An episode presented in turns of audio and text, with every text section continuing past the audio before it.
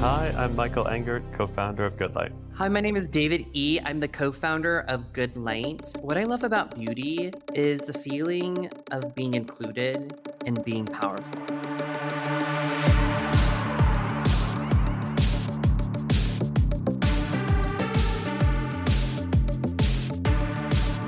From New York City, you're listening to Beauty is Your Business, covering the intersection of innovation and business in the beauty industry.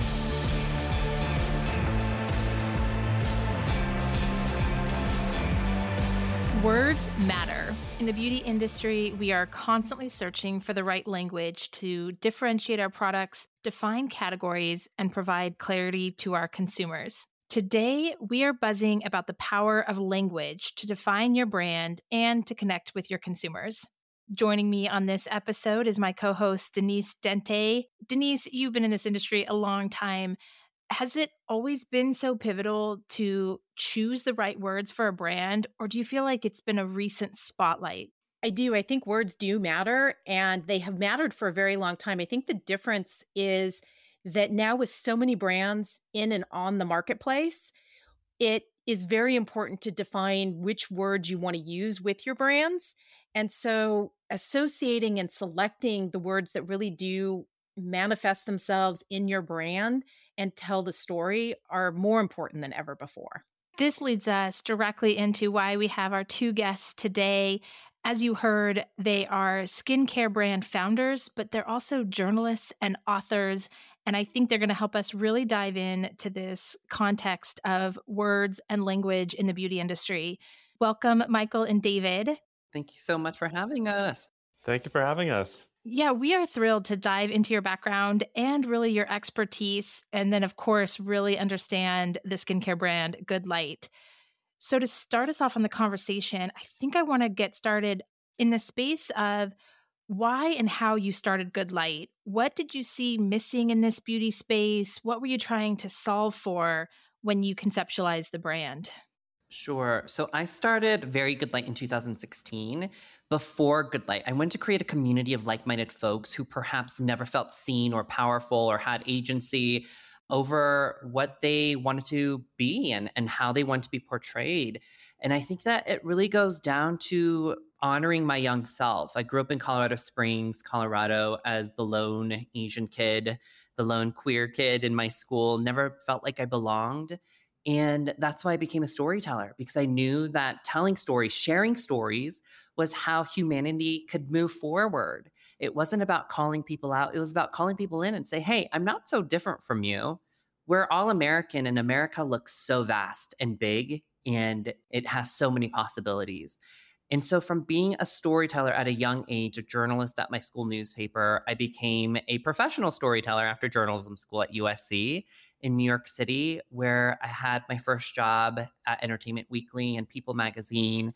All throughout, I wanted to tell Asian American stories. That was my mission. I really wanted to tell queer stories, Asian American stories. I mean, May is Asian American Heritage Month. And back then, no one was really celebrating it. No one knew that May was AAPI Heritage Month. And I was the only one celebrating it in my newsrooms. And I was like, why am I the only person, you know, here talking about this? But it took a decade. And I feel like now it's undeniable. Everyone's celebrating, you know, this month, which is so important. But that being said, one person can make a change and one person can truly spark a fire. And that's what Good Light's all about. Very Good Light was started after I was at Mashable. I was a journalist there. I started uh, the beauty and fashion verticals, but it was after a story on 11 trans teens, which was styled by Nicola Formichetti, Lady Gaga's good friend and stylist, that I thought that I wanted to do something full time. And it goes back to my entire ethos of being a reluctant advocate and activist. And I was like, wow, this story in 11 trans teens, I learned so much from these young people. They were so empowering with being brave about their stories. And this wasn't even so long ago, but back then we weren't having conversations around young trans teens. And when that story, that beautiful story published, it went viral. And so many people read it, shared it with their families. I got a text message from a friend that said that he rekindled with his trans sister because they connected over that story. And it was so powerful for me. And I understood that that's what my mission was. I wanted to do this full time. I wanted to talk about what no one else wanted to talk about. And I wanted to uplift communities that no one was uplifting. And that story got my first two Webby nominations. I got my first GLAAD nomination, but more so, I felt empowered to start Very Good Light. So, Very Good Light started in October of 2016. Our first two stories were on Sikh American men and why we fear turbans in the Western world when in India they're a symbol of royalty. Our second story that we did was a compelling story on Muslim American youth in a Trump fueled era, what that meant to be Muslim and young and we continued to write stories that no one else was doing. All along, I wanted to engage my community. And all along, I wanted to understand what we wanted. And it is a beauty website. Beauty has always pushed culture forward, has always been a vehicle for political change. And so I knew that through beauty, we could have these conversations. And one day, my biggest, brightest dream was to create a space and a beauty brand that people could talk about and that didn't have to be so by the binary and wasn't hyper feminine, wasn't hyper masculine, and was something that just existed because all skin is skin. Think about how jarring it is going down the beauty aisles of any store. There's a hyper feminine women section, cosmetics, femme, and then there's a hyper masculine section. And there's that distinct binary, right? It's like men, we shave, we have beards, and women's like, we are super feminine, we have to wear lipstick. For me, it's like, well, let's go back into history everyone always empowered themselves with beauty, right? Pharaohs, warriors, assassins, kings, leaders, they adorned themselves in a beautiful way because it was a part of power and expression. So, why is it that today, especially with the rise of Gen Z, especially when it comes to democratizing self expression, why do we still have separate beauty sections? And that was a thesis, and that was a question that always came up with me and my community since 2016. And then finally in 2019, Michael Engert called me out of the blue and was like, I think that we should start something. I know that you said that you wanted to do this beauty thing. Are you still wanting to do it? And I was like, oh, yeah, for sure. Let's do it. Mm-hmm. We embarked on this journey since 2019.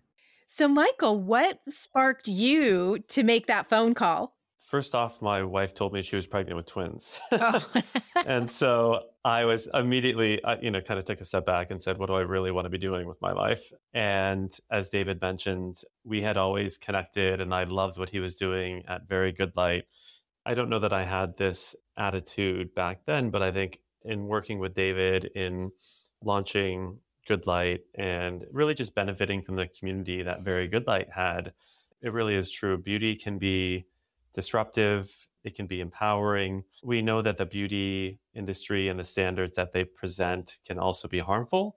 But I think the way that we think about beauty when everyone is included, it can be transformative. And I think getting back to now three years old and three month twins, they're definitely going to grow up in a very good light world. And I'm really excited about that. I'm really excited to be a part of that. It's not going to be the world that we all grew up in. And so I somehow now find myself in a full on beauty household because my wife works at Estee Lauder. We have so much product in our, our cabinet. I just think the beauty industry can be just really exciting, and I'm happy to be a part of it. I think what we love, one of the things we love about this industry is that it can be disruptive quickly, which is what Good Light has come in to do. Can you provide clarity because you've used both Good Light, which is a skincare brand, and then a very good light, can you help us navigate? Is a very good light the community and the platform? And then Good Light's a brand. How do we differentiate the two? Yeah, Very Good Light is a beauty publication and it's independent and reviews and in depth interviews, cover stories on celebrities. And then Good Light was formed from our community at Very Good Light. Good Light is our beauty brand. We have a clean, vegan, sustainable, made in South Korea, hypoallergenic beauty brand with six SKUs. And that launched in 2021 in March. And that was informed by our community at verygoodlight.com. Let's talk about that piece about being informed and engaging your community. dying to talk about that and the beauty influence that it has on politics and that piece because I find this fascinating part of your story. Sure. I mean, I think that when we launched Very Good Light in October 2016, I think that many people were interested in it, so much so that I was in the style section on the day of launch in the New York Times, right? So you open the page of the style section, you see this person, they chose the ugliest photo of me, by the way. I will never forget that. They took 200 photos and looked fine. They chose the ugliest photo of me. But that aside, I think that it was no longer just a hobby. And I think the industry was like, wow, this is a new voice. And why hasn't there been a publication like this redefining masculinity talking about how you know men and masculine identifying folks can also be in beauty and that they've also used beauty products for ages.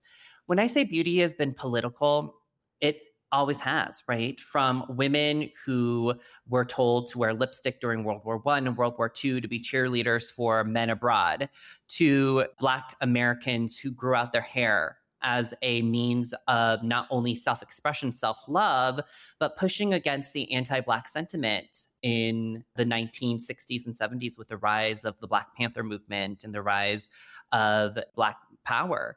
And the same goes for so many different cultures. I mean, we can go on and on throughout history, but I think that beauty, it's interesting because how you look and how people view you and how you express yourself is innately political. Think about young queer kids and expressing themselves or or people who are gender nonconforming, like men who are gender nonconforming and perhaps wear heels and eyeliners and and lipstick. That is somehow tied to your political affiliations and what you believe in and how you see the world and how the world sees you. And so I don't think there's a breaking up anytime soon when it comes to beauty and politics and power. And that's why I think that the beauty industry is so empowering, impactful, and important. And I always say this, you know, beauty isn't curing cancer, but what it is doing, it's allowing someone to live another day, to feel empowered, that they want to live another day, and that they want they're so inspired that they want to continue pressing on to inspire others. And i think that's what we're doing continually continuously every day here at good light cosmetics. So michael walk us through a little bit. You've got this brand concept you've got this big message a community of people that have really given feedback and voice. How do you edit? Because i think when you have a community that's giving you so much great feedback how do you start to decide what really matters, what you're listening to? Because we know it can be very polarizing in the community. So, how did you edit to get to the point where you have six products and a very clear message? I think you edit through lots of filters and layering, right? So, our community may, of course, want three different things if we're talking about beauty products. But I think the reality, of course, is well, we need to make sure that what they want to be developed by us in a way that is cost effective, right? In a way that helps a very small entity to scale and punch above its weight. And so we, from a business standpoint, we take our community feedback, our customer surveys now that we have product customers, and we pair that with some things that are maybe more traditional, the insights that are coming from the beauty industry, from kind of macro consumer behavior, but then we do have this wonderful editorial platform. So we can also write articles about any category of product, any ingredient stories, any kind of trend that's happening within beauty or skincare. And we pretty much instantly get feedback on what that reader's consuming, where they're going on the page. And then maybe if we're featuring other brands and products, because Very Good Light also does reviews, we can understand which brands and which products that people are clicking through and eventually purchasing at their local Ulta. So, when it comes to bringing the beauty products to life, there's a few different steps that we undertake. I think when it comes to editing, that for us is a position that we've taken, and it's one of just being a bit more thoughtful. I think we want to develop products that are the best products in the category. Whether or not everyone knows about them is another matter because we're still, you know, quite early stage. But that's the goal. And I think from a business standpoint, that's the goal because we want to drive that second and third purchase. That that's where beauty businesses become profitable and a more sustainable entity. The second reason we do that is because we live in a world that is very much impacted by climate change and sustainability issues and waste. And so I don't know that we are ever going to launch five cleansers for five different skin types the way that you once did. I think we're going to try and develop the very best individual product in that category or subcategory. And it may be for us about breadth than it is for depth, especially at a time where of course, depending on where you're coming from, how old you are, the climate that you're exposed to, you may really want an eye cream. But then an entirely different cohort says, you know what, eye creams are probably too wasteful. And if you just use your moisturizer and SPF, you're going to be fine. So it's a bit of art and science, obviously, and, and what we have at our disposal.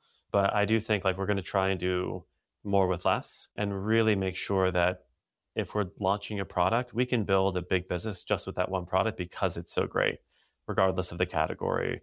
I think you talk about a lot of things that we love to talk about, which is this idea of really watching the trends, looking at data, looking at insights, editing, focused on sell through, not just the sell to and the one time sale. So I would like to explore and talk a little bit more about the data and the insights and where you're finding those, what you're seeing right now happening. If you can give us some insight to that, that'd be wonderful. Yeah, and I think because of where we come from and how we see the world and who our customers are, and I I don't mean that necessarily demographically speaking, but their outlook on brands and products, right? I think most of our customers, regardless if they are 18 or 54 or anywhere on the gender spectrum, I think most would agree that like the binary way that we buy beauty products today is just antiquated. And I think like that's an insight that we have among this consumer group, which are all of our peers, right? I think like our customer, regardless of what our brand message is or what the packaging looks like, our customers really do reflect everybody's peer group, regardless of where you come from. And so that's been really powerful for us because what unites them is this outlook. And I think they are very much at the forefront of the changing shifts in consumer behavior, how they want to shop for different brands and products, the category of product that maybe previously was taboo to purchase, right? Men with nail polish, for example. And so we were able to generate just really rich insights into how they're thinking about apparel and health and wellness and really everything under the sun. I think the other piece of this that is really interesting for us when it comes to like growth and, and how we build the business, we're trying to look at like a future state as often as possible. And so something that comes up all the time is sampling, just to give you one small example. And I think for most brands who have done independent studies, like the it's dubious whether or not sampling really drives trial effectively in a repeat purchase. What I know it does drive is email open rates from your retailers out there that carry lots of brands. And I know that it serves the beauty industry or those within the beauty industry. But for us, again, I think like the average customer that we survey doesn't necessarily need another sample. They find this increasingly to be very wasteful. And so the insights we're getting from our community aren't just about the gender of products that they may or may not purchase, but it's also, you know, things that have come before us are they still the same? And should we be operating in the same way as a business within the beauty industry? We have a million examples of this, but it's been really interesting for us to be able to tap into. When we first spoke with you and met you, uh, there was a really interesting story that you shared about starting and really getting into Good Light. And it was having to be part of the Biden administration, the Biden campaign. Can you share with us a little bit of that? Because I believe it also dovetails to this data story that you've been telling as well. One of our strengths, clearly from David's background, is being able to tell stories. And Very Good Light, if nothing else, has done an incredible job of connecting to young people through beauty and culture. And so when we were on our way to launching Good Light, our skincare products, we were looking for a way to maybe tap into our community in a fun way, but also in a way that was political, in a way that could help us benefit from the heat of the election, a very partisan election when it came to Biden and Trump. And because we had all of these existing relationships with suppliers, like we knew that we could probably launch something that was a little tongue in cheek really quickly and effectively. And we thought it might just be weird enough for our community to really respond to it, which of course is the case because it went viral. My brother Law and I were picking and packing these little makeup sponges like every minute for about 10 days straight as this our Biden beauty idea took off. For us, what we were hearing over and over from our readership at the time, because we didn't have skincare customers, was how important this election was, how beauty brands and the beauty industry should be doing more. They should be taking a side, right? Like increasingly, as we all know, consumers want to know what you stand for. Do you stand for the things that I'm passionate about? Do you stand for the things that my friends and I are passionate about? There's a lot of data and research on increasingly people want the brands that they purchase to be like their friends, right? Like, is this someone I would be friends with? And so for us, that was kind of the foundation. And the creative inspiration, of course, came from David and the rest of the team. But we just somehow landed on Biden Beauty and this quirky makeup sponge. And yeah, it really took off. So, David, you do have to tell us about the creative side of this because we need more details. Well, when I was thinking about the election, and I was a part of the Biden campaign, I was a volunteer. So I was the chair of events for Korean Americans for Joe Biden and Kamala Harris. I didn't want anyone to know Very Good Light was behind this because I didn't want to distract people from the mission of that we are trying to accomplish. So we tried to stay as anonymous as possible. And we really didn't want anyone to know who was behind it, which was kind of, I guess it came out to be a better marketing tactic because everyone was so intrigued. They're like, who is behind this? We had several articles from Allure to TMZ, and they're like, who is behind this? Does did Biden launch this himself? But when I went to the beginning, I was like, well, there's so many different sectors that are being political. Why don't we create a beauty brand? And Biden is the face of beauty. He's an octogenarian. He is in his 80s. But why can't we say that an 80 year old could be beautiful and the face of a beauty brand? And so when I was thinking about that, I was like, hey, why don't we come out with just a makeup sponge? And it's a makeup sponge that is just so oddly shaped and just so weird and it is something that is so bizarre. I think that it'll just work. And let's make sure that all of our proceeds goes 100% to the DNC. And so we launched it. We found this weird looking beauty sponge, obviously in democratic blue, and we shot it like a real beauty brand. We had beautiful imagery, still life photos, models. We had merch, Biden Beauty merch and it became this viral sensation. Everyone was talking about it, and it became bigger and bigger and bigger. And I think in the first few days, we had a couple thousand of Instagram followers and also TikTok followers, and hundreds of thousands, millions of views. And it was really insane to see. And that was our first taste of virality through Biden Beauty. And I was like, wow, we know how to do this and we can replicate this again.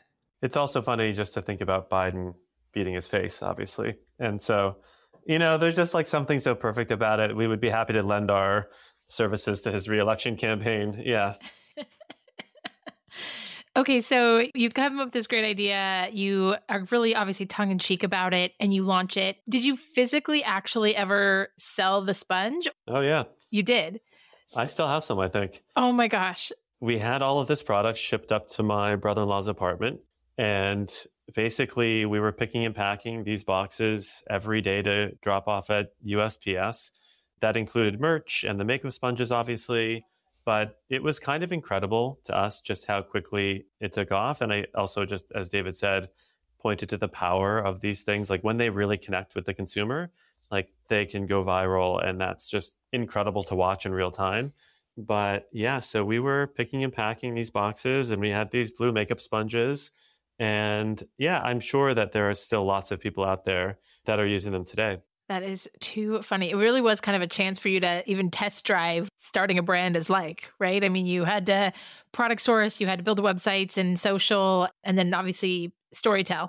Not only that, but it also helped us to be really diligent in our approach to launching Good Light because Biden Beauty came together so quickly. And as David mentioned earlier, we didn't want anyone to know who was behind it. Like we wanted it to stand on its own.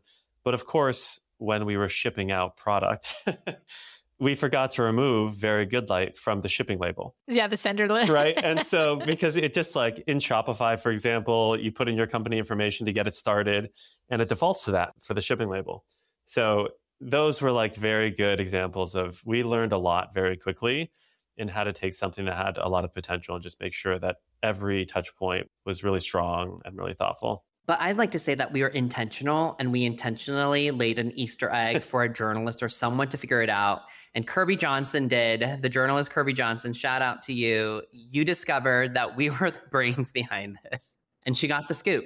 Which is great. What a great story and what a great just even lesson on how to quickly come to market and and also just have some fun with the whole space the political space the beauty space i think that's a it's overall really fun. It reminds me denise and i wrote a book called whipfire money and when we went to ship it denise was the one actually that got stuck at the post office because in our sender return to sender address it says whipfire money and we found out you can't use the word fire when you are shipping through the postal service I got stopped at the post office because I had signed, you know, it does not contain dangerous goods. And the postmaster stopped me and said, But hold on a second, you're shipping fire. oh no, I'm not shipping fire, I promise. The default, the default in our Shopify had the company name. So it's so fun, early learnings. Yeah, what was funny about Biden Beauty was we had full approval to use likeness at the time. And then shortly after we launched, and we got way more press than we thought we would. And then Biden also had his first debate with Trump, and most folks thought Biden had done very well in that debate.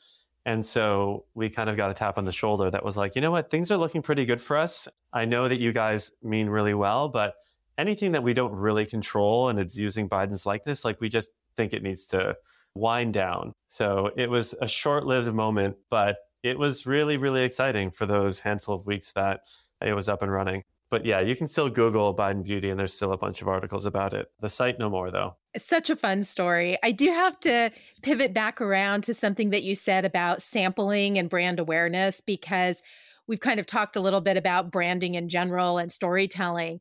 But you mentioned sampling in particular and getting trial and starting a new brand. And that's oftentimes a difficult spot to be in when you're launching a new brand and making those choices.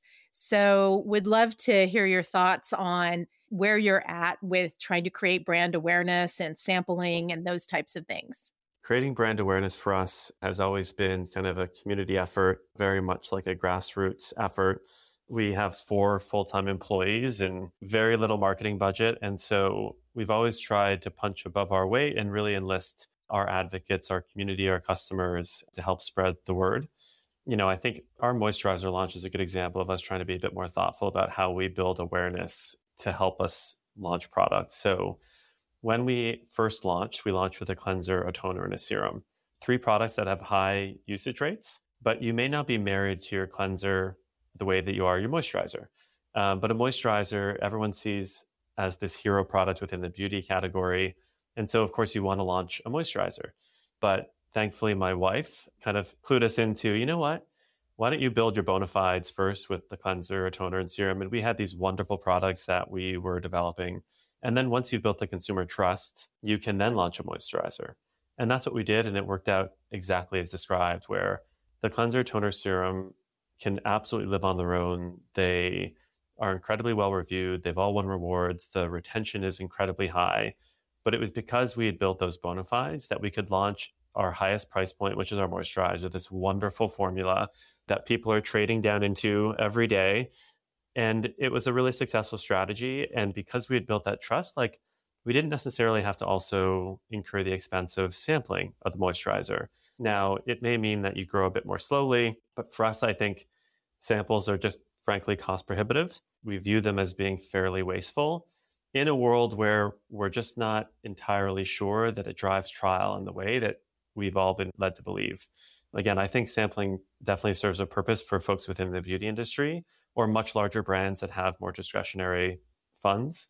But for us, it's been about let's build great products. Let's use their experience with those products to help them understand that we can continue to launch great products.